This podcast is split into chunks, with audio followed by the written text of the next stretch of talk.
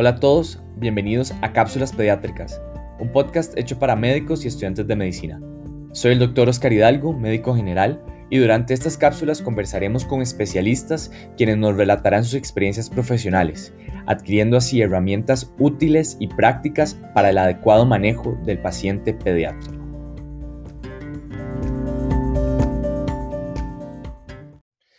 Doctor, y algo que tal vez podemos reforzar también es, como usted mismo mencionaba, muchas veces o nosotros en nuestra formación médica nos mencionaban, ok, bueno, tienen que darle el mismo, el mismo alimento por mínimo tres días para ver la tolerancia, para ver que no genere una reacción alérgica, ¿verdad? Y ya acabamos de tocar, pues que eh, hoy en día la evidencia nos dice otra cosa. Sin embargo, doctor, ¿qué le podemos decir a los papás? Digamos, si eh, al, bebé solo el primer día le, quieren dar zanahoria, por ejemplo, o, alguna, alguna fruta. Eh, en la mañana pueden tratar, digamos, con zanahoria y luego al mediodía algún otro vegetal o alguna otra fruta.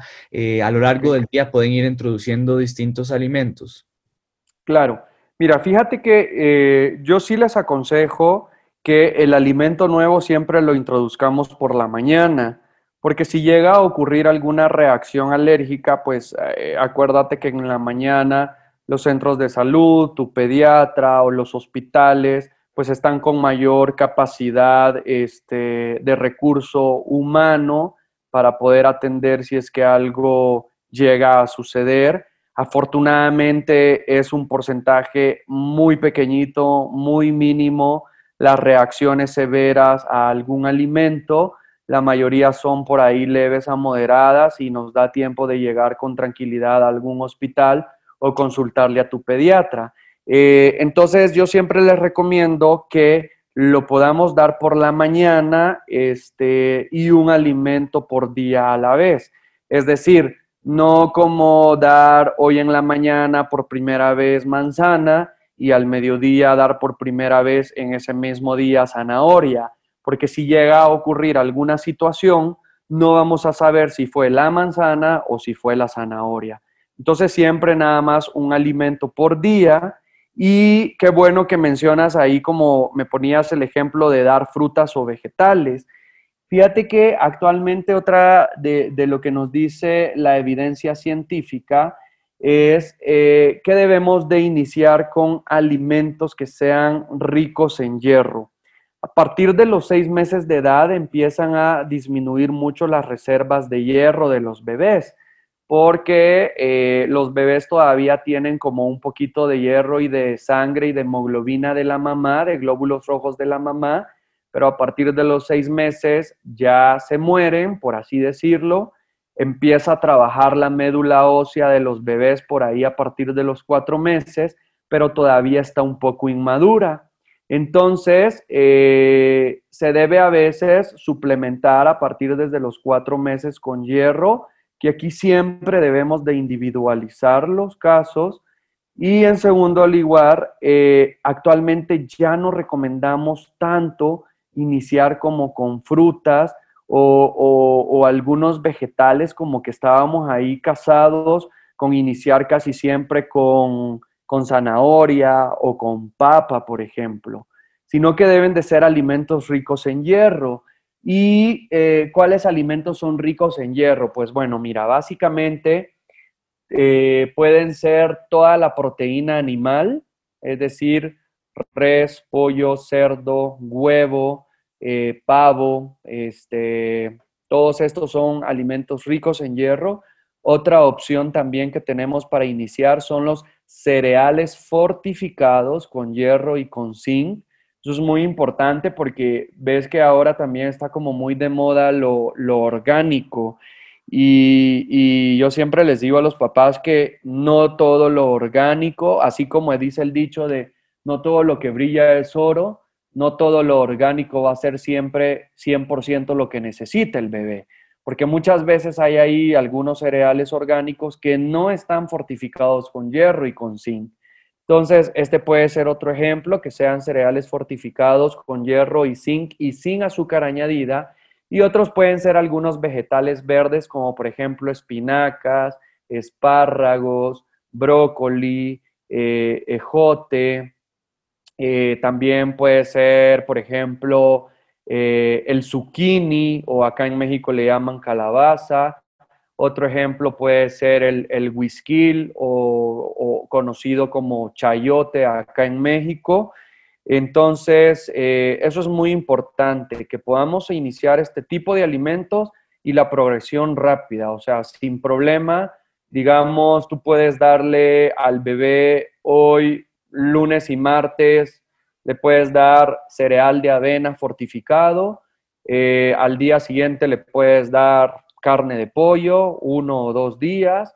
Al siguiente día le puedes dar, este, no sé, alguna fruta y así. Entonces, eh, el objetivo, como te digo, es que, que cuando lleguen al año de edad hayan probado una gran cantidad de, alimentos. Entonces, estos podrían ser algunos de los alimentos con los cuales eh, pueden empezar los bebés y eh, de esta forma nos estaríamos mm, hasta cierto punto, si tu bebé tiene un buen neurodesarrollo, un adecuado estado nutricional y si por ejemplo está alimentado con fórmula, yo me aguantaría de suplementarlo con hierro porque finalmente el hierro es, es un medicamento también, y, qué mejor que darle el hierro por medio del alimento eh, natural, ¿no? Como alguno de estos ejemplos que te mencioné.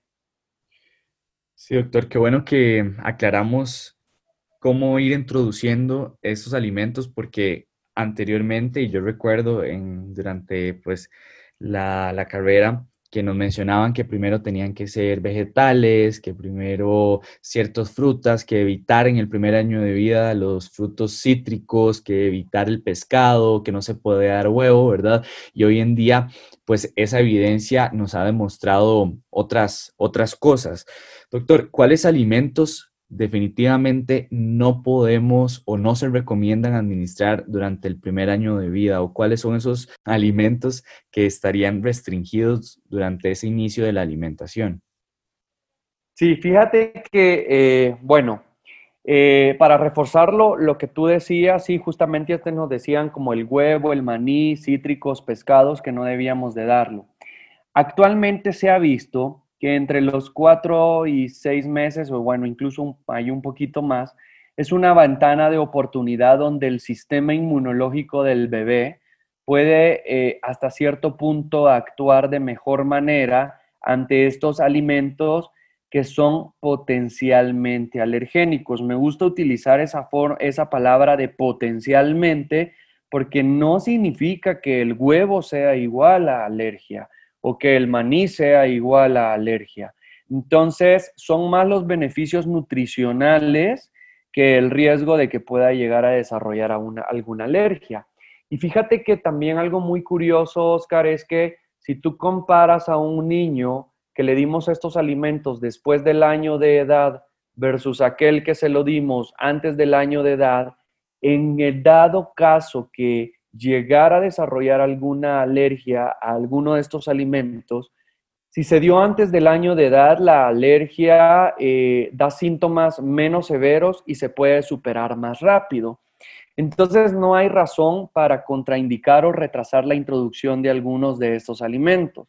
Ahora bien, con lo, con lo otro que me preguntabas, de qué alimentos definitivamente no podemos dar, pues bueno, mira, en primer lugar, no vamos a dar eh, ni vamos a suplementar o a condimentar con sal y azúcar, por todo aquello que les platicamos al inicio y que, y si te acuerdas, platicábamos de, de la programación metabólica, ¿no? Entonces, no sal, no azúcar. Otro alimento que debemos de evitar es la miel porque la miel puede estar contaminada con eh, algo que se llama Clostridium botulinum, que puede causar botulismo. Entonces, antes del año de edad tampoco la debemos de dar. Aparte que, fíjate que normalmente la sal y el azúcar eh, están relacionadas con la secreción de una hormona que se llama serotonina y este, la serotonina se ha relacionado con el placer, con el bienestar, con la alegría. Entonces, eh, si nosotros estamos dando este tipo de alimentos, podemos favorecer que el niño más adelante prefiera los alimentos dulces o muy salados.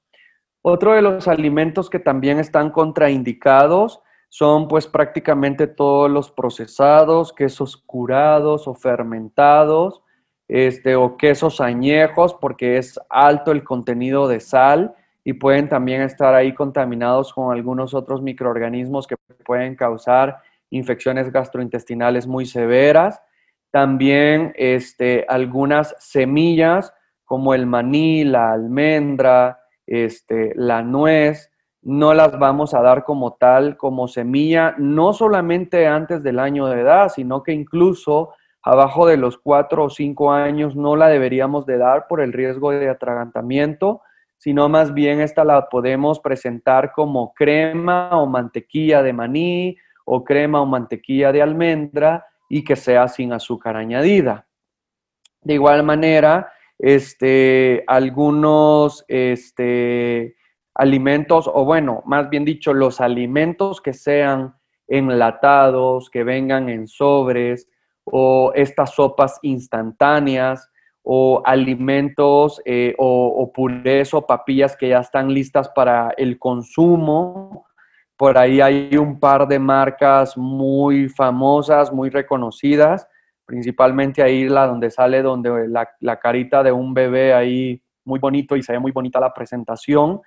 A pesar que ya hay regulaciones en cuanto al contenido de procesados, colorantes y azúcar, todavía siguen teniendo eh, azúcar. Entonces, no debemos de darlos, tampoco tenemos que dar antes de los seis meses ningún alimento que no sea o la leche materna o la fórmula. El agua la damos a partir de los seis meses.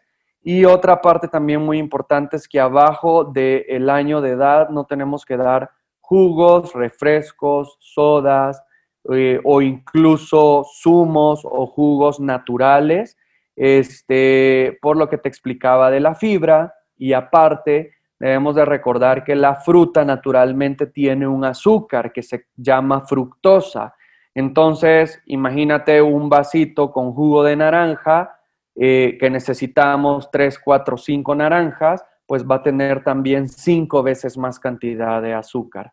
Entonces, estos serían como algunos de los alimentos, obviamente también dulces, por ejemplo, eh, que deberíamos de evitar antes del año de edad o incluso las recomendaciones más bien nos dicen por lo de los mil días de vida, antes de los dos años de edad, no deberíamos de dar estos alimentos. Doctor, la leche de vaca también sería después del año, ¿verdad?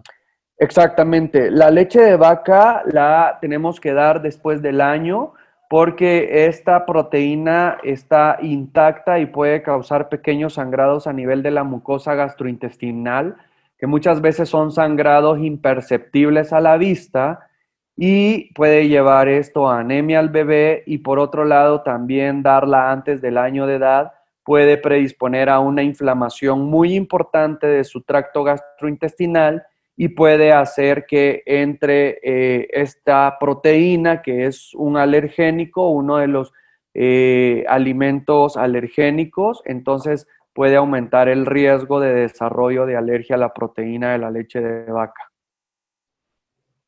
Doctor, también una pregunta que, que surge durante estos primeros meses donde se comienza la alimentación son padres que quieren dar suplementación con vitaminas, ¿verdad? Las típicas vitaminas que, nos daban antes de los picapiedras eh, o, pues, otros alimentos. ¿Qué podemos eh, dar de recomendación respecto a esto?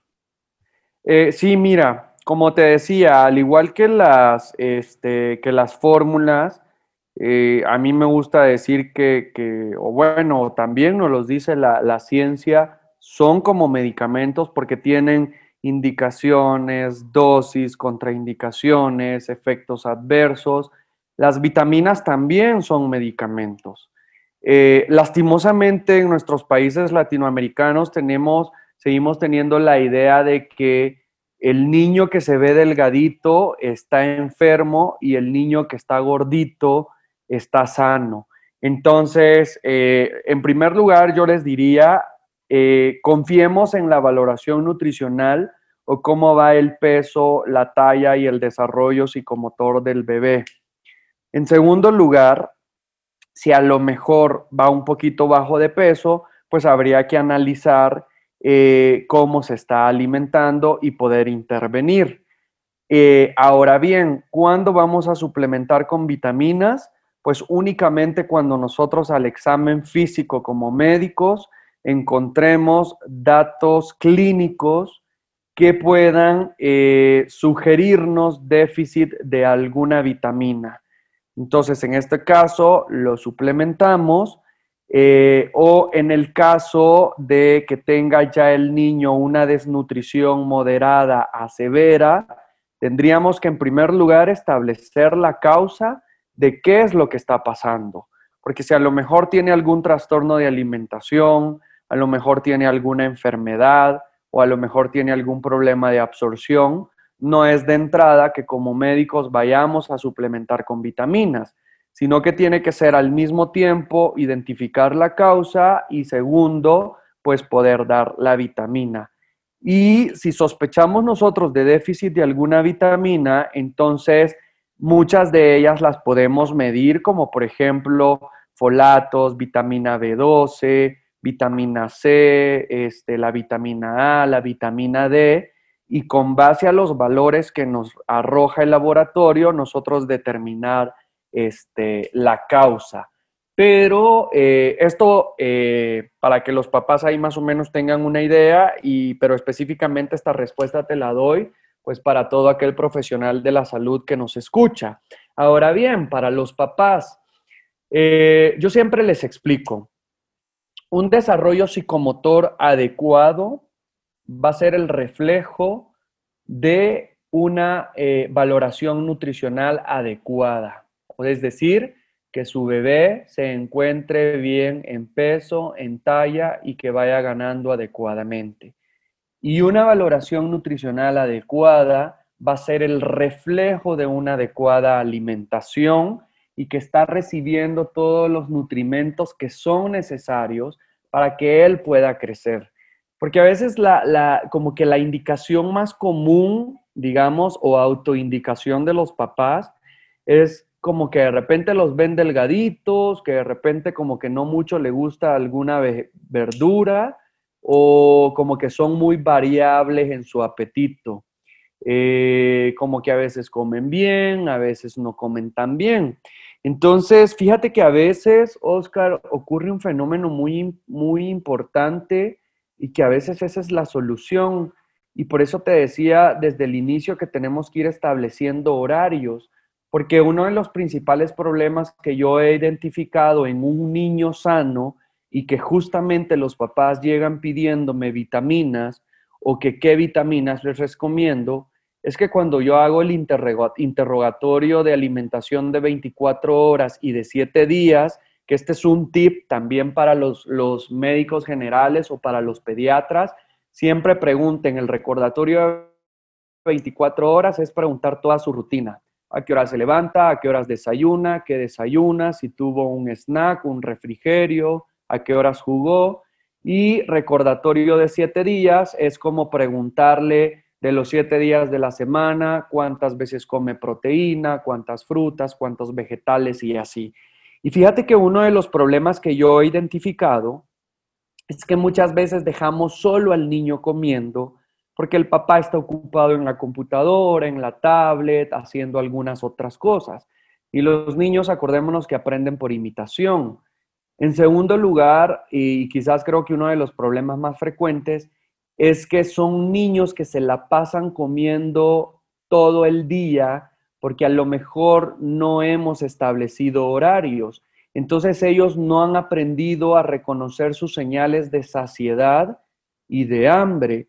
Entonces son niños que se la pasan picando ahorita que una frutita, luego que una galleta, luego que un vegetal, o los papás no le prestan como la suficiente atención y de repente a lo mejor están muy ocupados con alguna otra cosa y es como sí agarra esto, sí come esto, toma esto y aquí, etcétera, etcétera. Entonces, eh, ellos no reconocen y no tienen como ese sentido de hambre y de saciedad. Entonces, y la mayoría de veces cuando analizamos en este recordatorio de 24 horas, pues lo que le dan son alimentos casi siempre procesados o ultraprocesados eh, y que no tienen ningún buen aporte nutrimental. Entonces, eh, lo primero sería eso, identificar la causa. Yo lo que les digo a los papás, y, y a veces ellos en los controles subsecuentes se quedan asombrados, como cuando ya establecemos una rutina, cuando acompañamos al niño a comer, cuando nosotros en lugar de tomar una Coca-Cola estamos tomando agua, por ejemplo, él va a ir aprendiendo eso, va a ir creando rutinas y muchas veces esto es lo que puede ayudar. Entonces, eh, las vitaminas siempre deben de ser indicadas por tu médico y el hecho que coma más o menos algunos días o que tenga preferencia por alguna fruta o vegetal y no mucho alguna otra fruta o vegetal o que porque se vea físicamente nosotros lo veamos delgadito comparado con el primito que tiene la misma edad, no es indicación para dar vitaminas. Como les digo, son medicamentos y puede llegar a tener efectos adversos porque cada vitamina tiene una dosis específica por un tiempo específico.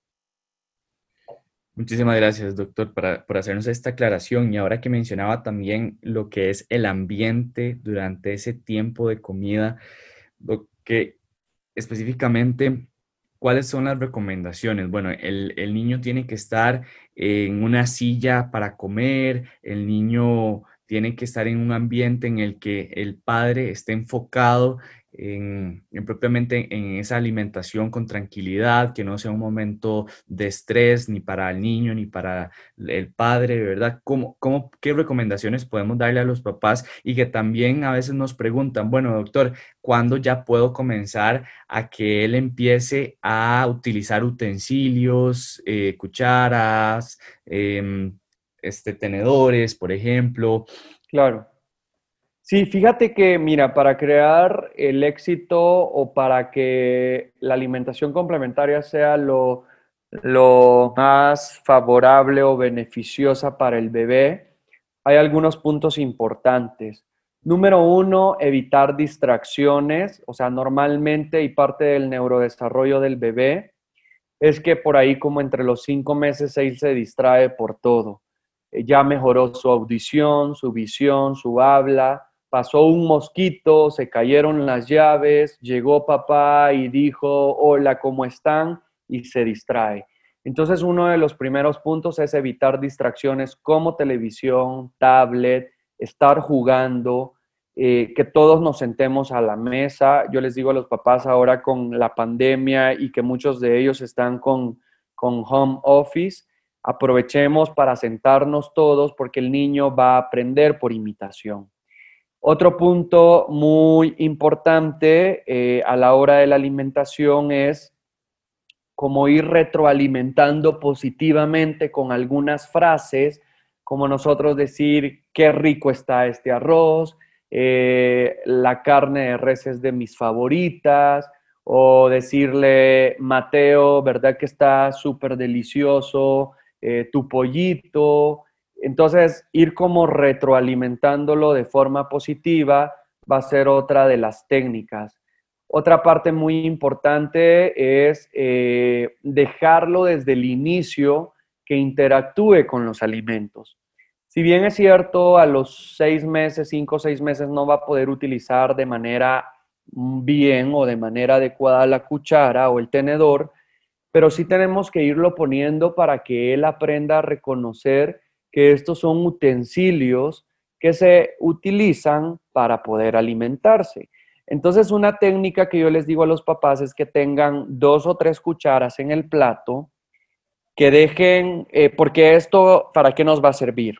Número uno, el niño va a agarrar la cuchara que no la va a agarrar bien, pero si mamá le está dando con otra cuchara, haciendo el movimiento de agarrar con la cuchara el alimento y llevárselo a la boca, él va a tratar de imitarlo.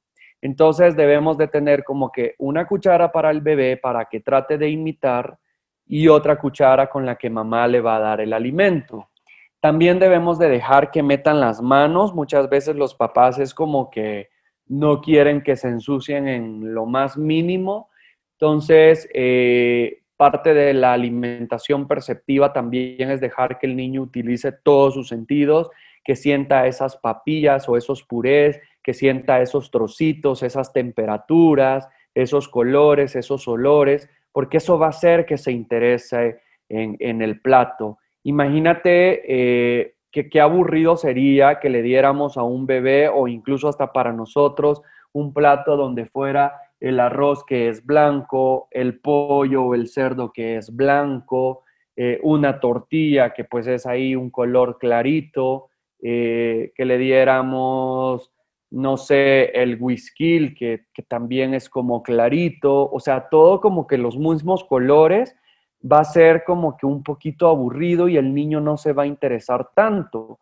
A diferencia que si le diéramos eh, un pedacito de aguacate que es verde, la zanahoria que es naranja, el arroz que es blanco, que le diéramos res, que bueno, tiene un color ahí entre rojizo, cafecito, por ejemplo, eh, ya se vuelve más atractivo. Entonces, el niño puede interesarse eh, incluso un poco más. Y otra de las situaciones que tú platicaba, que tú me mencionabas, Oscar, es acerca de la postura para sentarse. Fíjate que esto es muy importante y hay algunos puntos que te voy a, dar ahí, este, tanto para papás como para los médicos, que se los puedan explicar a los papás. Número uno, deben de buscar una silla que cubra por lo menos de su columna o de su cuello hacia arriba, es decir, que cubra o que llegue el respaldo al menos hasta la cabeza, porque esto va a hacer que su cuello esté más firme, que su cabeza esté más fija y que su mirada esté más enfocada en la mesita o en el plato del alimento.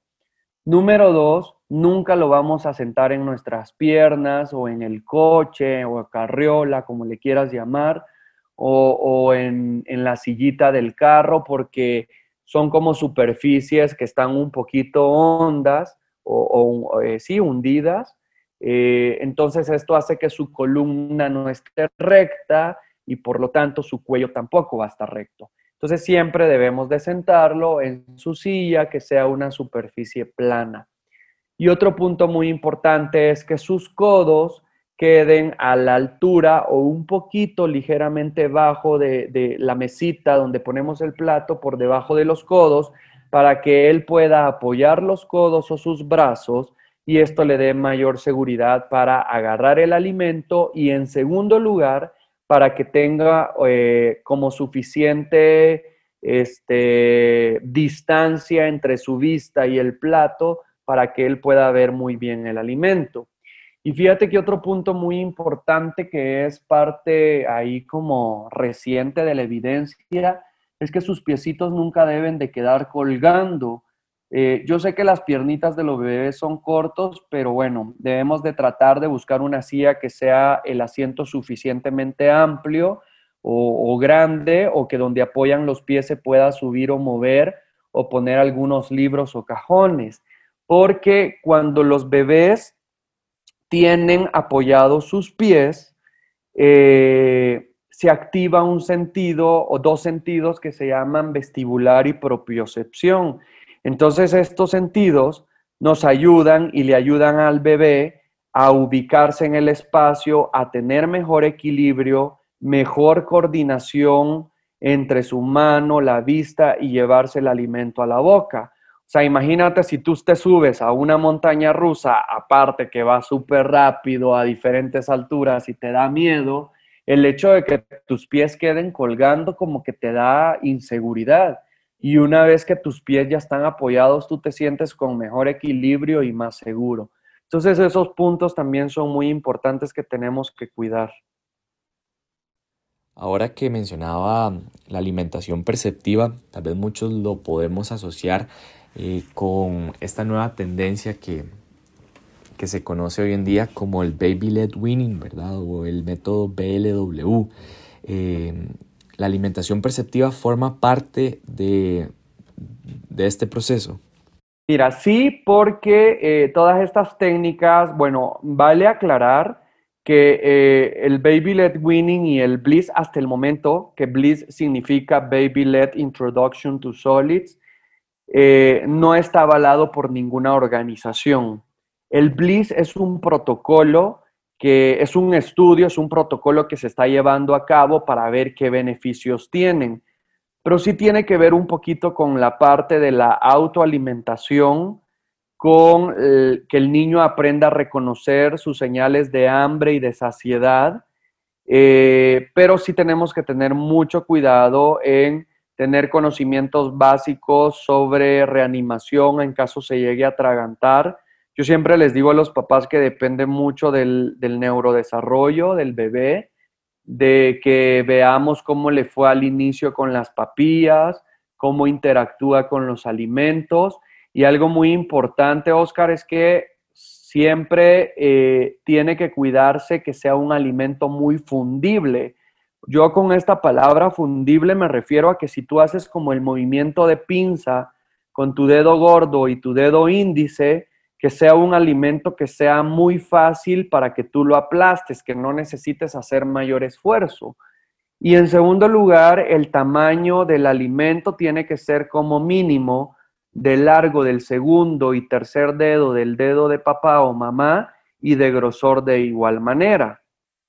Entonces, empezamos con alimentos que sean muy bien fundibles, previa autorización de, de tu médico, eh, y segundo, tratamos de dar como vegetales o frutas, porque la proteína puede llevar un poquito más de trabajo y la proteína queremos asegurar que tenga su adecuada ingesta, eh, dándosela u ofreciéndosela eh, nosotros.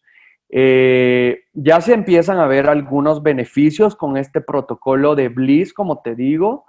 Eh, y algunos eh, resultados buenos es que, por ejemplo, los niños pueden obtienen como mayor preferencia por alimentos naturales versus los procesados.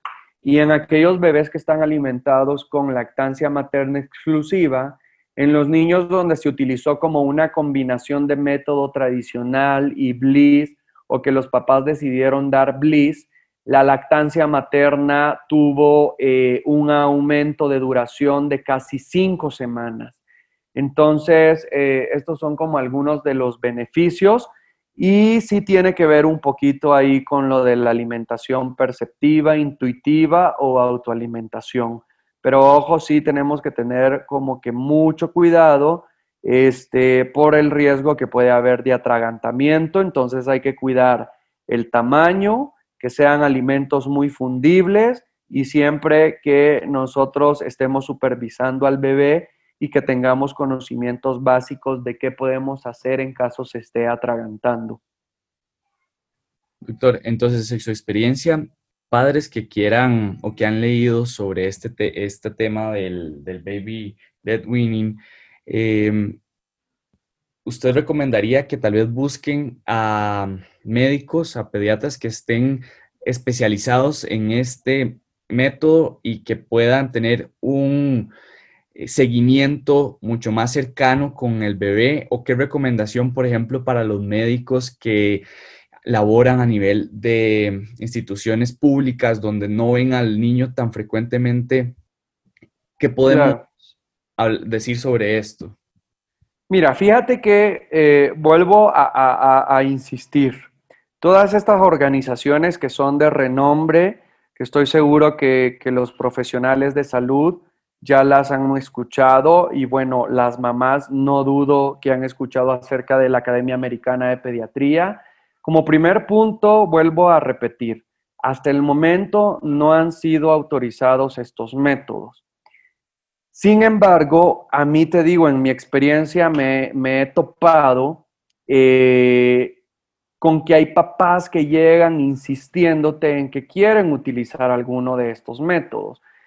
Entonces, yo lo primero que les podría decir a los médicos es que se capaciten muy bien, ojo, para papás y mamás, porque de repente ya he visto en Instagram o en Facebook que hay mamás que supuestamente están certificadas por eh, algún diplomado que alguien dio y certificadas en métodos Baby-led Winning y Bliss, cuando hasta la fecha, para que a ti te certifique eh, por un curso, un diplomado, un fellow o una especialidad, o sea, que tengas un diploma, una certificación, tiene que ser única y exclusivamente por alguna universidad o alguna institución. Entonces, ojo papás, mucho cuidado, no hay ninguna certificación que ah, de repente alguna mamá crea alguna página y dice que está certificada en Baby Led Winning o Bliss.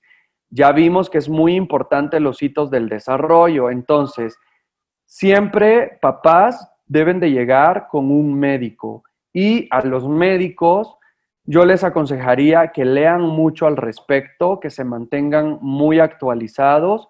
Y en segundo lugar, si están en la práctica privada en la que tú puedes tener un contacto más estrecho con tu paciente, irte comunicando con la mamá, a lo mejor sí lo podríamos utilizar, porque de pronto yo por lo menos los primeros, eh, de los seis meses a los 12, años, 12 meses de edad, que inicio o que llevo todo esto de la alimentación, yo a los bebés los veo cada mes y les comparto mi celular a las mamás porque sé que pueden ir surgiendo muchas dudas, porque esto, que este es un tema muy dinámico, de mucha práctica, más que, bueno, sí de teoría muy importante, pero pues me explico, es como de hacer día a día, entonces con el día a día surgen eh, muchas dudas pues yo les aconsejaría a los médicos que eh, no estemos desinformados, porque si no, o sea, si, la mamá, Oscar, tú sabes cómo son los, los papás muchas veces, si ellos llegan con que quieren iniciar este método, si tú le dices que no, se va a ir muchas veces con la mamá influencer o con lo que dice ahí Mr. Google o Wikipedia y a veces no es la mejor información. Entonces, mejor mm, como profesionales de la salud no estemos peleados e informémonos adecuadamente para informar de forma correcta a la mamá. Y ahora, si el médico está trabajando de forma institucional, eh, donde tú sabes que muchas veces las citas pues pueden ser con suerte a los dos meses, cuando muchas veces puede tardar tres meses o un poquito más, en la que no vas a tener un seguimiento tan estrecho con el paciente, yo definitivamente acá les diría a los médicos que eh, no recomienden estos métodos, porque eh, no va a haber un seguimiento estrecho, pueden haber muchas dudas y la mamá puede cometer algunos errores porque no va a estar en constante comunicación o información con su médico y pues pueden ser más eh, los problemas. Y como te repito nuevamente acerca de este tema, es un protocolo, es apenas un estudio que se está llevando a cabo y empiezan a verse algunos resultados. Son pocos los resultados positivos, sí se empiezan a ver, pero es un protocolo, o sea, todavía se sigue estudiando.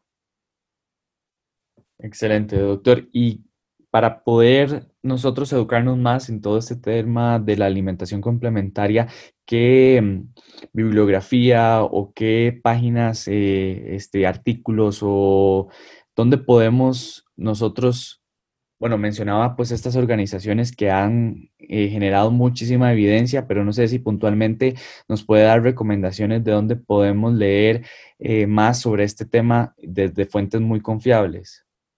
Claro, sí, mira, las, que yo recomendaría este, para todos los médicos en formación, estudiantes o pediatras, eh, pueden buscar artículos en Google como eh, alimentación complementaria y pueden ponerle eh, Sociedad Norteamericana, Europea o Latinoamericana de, de Gastroenterología eh, otra también, este, buena fuente de información podría ser eh, las guías de actualización. Hay unas guías de actualización que se llaman eh, Actualidades en Alimentación Complementaria del Instituto Nacional de Pediatría, donde yo me formé. Y también hay otro artículo de otro hospital muy importante también aquí en, México, eh, que se llama Hospital Infantil de México Federico Gómez, donde ellos tienen unas guías para alimentación complementaria. Entonces, eh, estas dos fuentes son latinoamericanas. Mm, me gustan estas porque están basadas este, en las recomendaciones que nos dan todas estas guías y europeas, que son los que más lo han estudiado, pero con algunas adaptaciones a nuestra cultura latinoamericana. Y este, y te digo, en inglés pueden buscarlo como complementary feeding o feeding y este, ponerle eh, que sea de la Organización Norteamericana o Europea de Gastroenterología. Y otra también buena fuente es que pueden buscar la, la bibliografía alemana, este, eh, ellos han, hecho muchos estudios y muchos avances en todo este tema de, alimentación y de hecho eh, existe una palabra alemana que se llama Beiscott, así como la, oye, la oyes, escrita con K. Entonces pueden como buscar con esa palabra Beiscott eh, y va a salir mucha referencia de organizaciones o investigadores alemanes, claro en inglés, donde se pueden informar todos los médicos. Muchísimas gracias, doctor.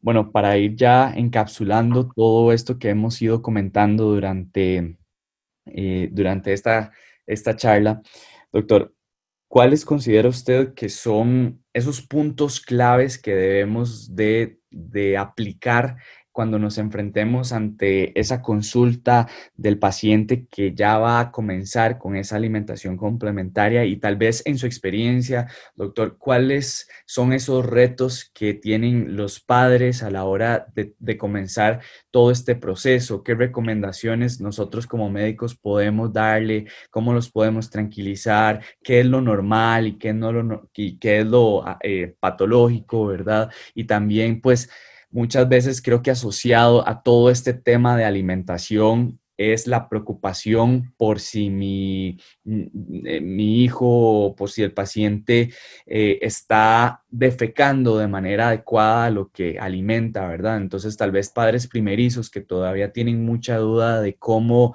tiene que ser ese patrón defrecatorio o ese patrón urinario cuando ya comienza la alimentación complementaria, empiezan a haber ciertos cambios. Entonces, eh, en su experiencia, doctor, ya para pues ir finalizando y englobando pues todo esto que hemos ido comentando, ¿cuáles son esos puntos que gustaría reforzar y dejar claros eh, para esta cápsula? Claro que sí, Oscar. Mira, yo creo que como el mensaje para casa o los puntos a, llevarnos de, esta cápsula es, en primer lugar, que siempre se informen, ¿no? Eh, como te decía, en Internet hay muchísima información, buena, mala. Hay que siempre cerciorarnos que sean de fuentes bibliográficas u organizaciones reconocidas y de peso. Entonces, eh, a veces los papás, pues obviamente, como no es su área, no van a saber cómo buscar de manera adecuada. Entonces, lo primero es que busquen siempre a un médico que se encuentre certificado y capacitado y actualizado en todo eh, este tema. Número dos, que eh, puedan siempre comunicar cualquier duda, cualquier evento extraño o adverso que lleguen a observar en su bebé, comunicárselo de forma oportuna a su médico. Número tres, mencionar los mitos así rápidamente eh, que debemos ya dejar a un lado, como el hecho de retrasar la reintroducción de alimentos como huevo, maní, cítrico, pescado, eh, y dejar también los mitos de que debe de tener dientes, de que debe de sentarse solo, que debe de pesar tantos kilos. Eh, esos son mitos que definitivamente ya tenemos que, que dejar. Otro mensaje para casa es siempre recordarnos de los mil días de vida y la programación metabólica, por lo tanto, evitar alimentos procesados, ultraprocesados, papillas o purés ya listas para su consumo, la sal, el azúcar, la miel, este, productos eh, como quesos añejados, fermentados, este, semillas como tal. Eh, otra parte muy importante siempre es ir progresando las texturas. Eh, antes de los seis meses, no dar ningún otro alimento que no sea leche materna o fórmula láctea y evitar también los jugos, refrescos, sodas o zumos antes del año de edad o de preferencia hasta después de los dos años de edad.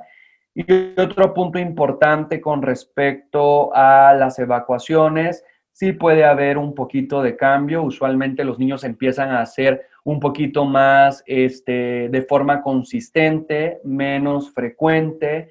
El color varía muchísimo, la cantidad varía muchísimo. No nos preocupemos. Eh, yo del color les digo a los papás que, y, a los médicos, los tres colores que nos van a preocupar son Número uno, sangre roja fresca, como cuando nos hacemos una herida. O número dos, sangre o popó o pupú que se vea o heces que se vean negras, porque nos indica el primer caso un sangrado activo y el segundo caso un sangrado pues que puede venir del tubo digestivo alto o que ya tiene algunos días.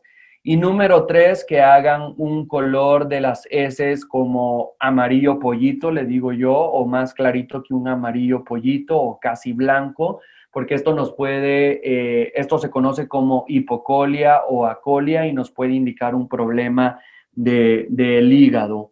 De ahí en fuera, el color puede variar muchísimo, la cantidad también, el olor puede variar muchísimo. Eh, no sé si te pasa, Oscar, que a lo mejor en la consulta de pronto te llega algún papá que te dice es que huele sus heces a infección o le huelen muy fuerte.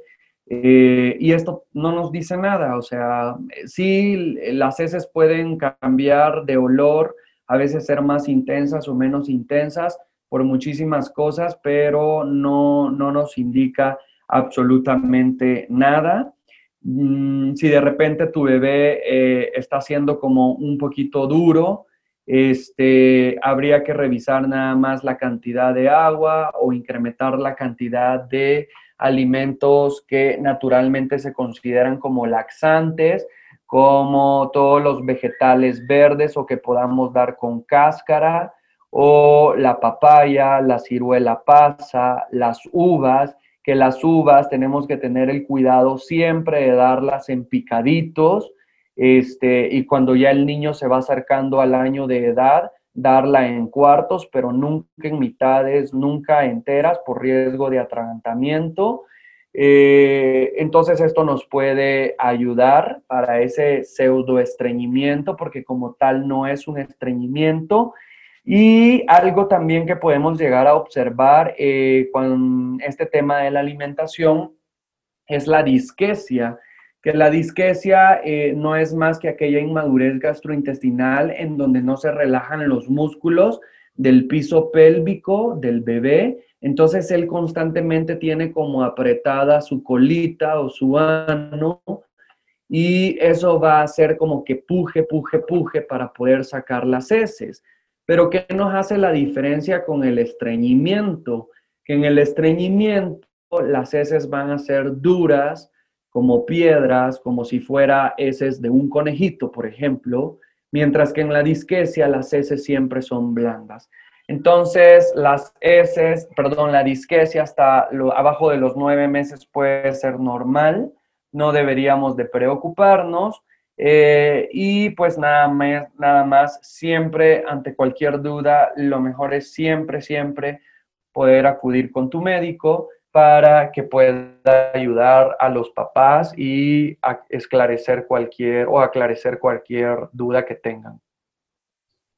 Excelente, doctor. No, agradecerle nuevamente por todo este conocimiento, por transmitirnos toda su experiencia en torno a estas preguntas tan frecuentes. Eh, creo que es un tema que algunas veces puede ser un tanto abrumador, ¿verdad? Porque como muy bien lo mencionamos, este, ¿verdad? Em, muchas veces nos, nos pasó que lo que aprendimos o la evidencia que había antes es, muy, es un poco distinta a la, que, a la que hay actualmente. Y si no nos mantenemos actualizados, si no buscamos pues nosotros mismos autoeducarnos, nos quedamos con esas cosas de antes y ahí es donde pues se generan muchas discrepancias en, en la práctica clínica de lo que dice el gastro eh, el gastroenterólogo pediatra, lo que dice el pediatra general, etcétera.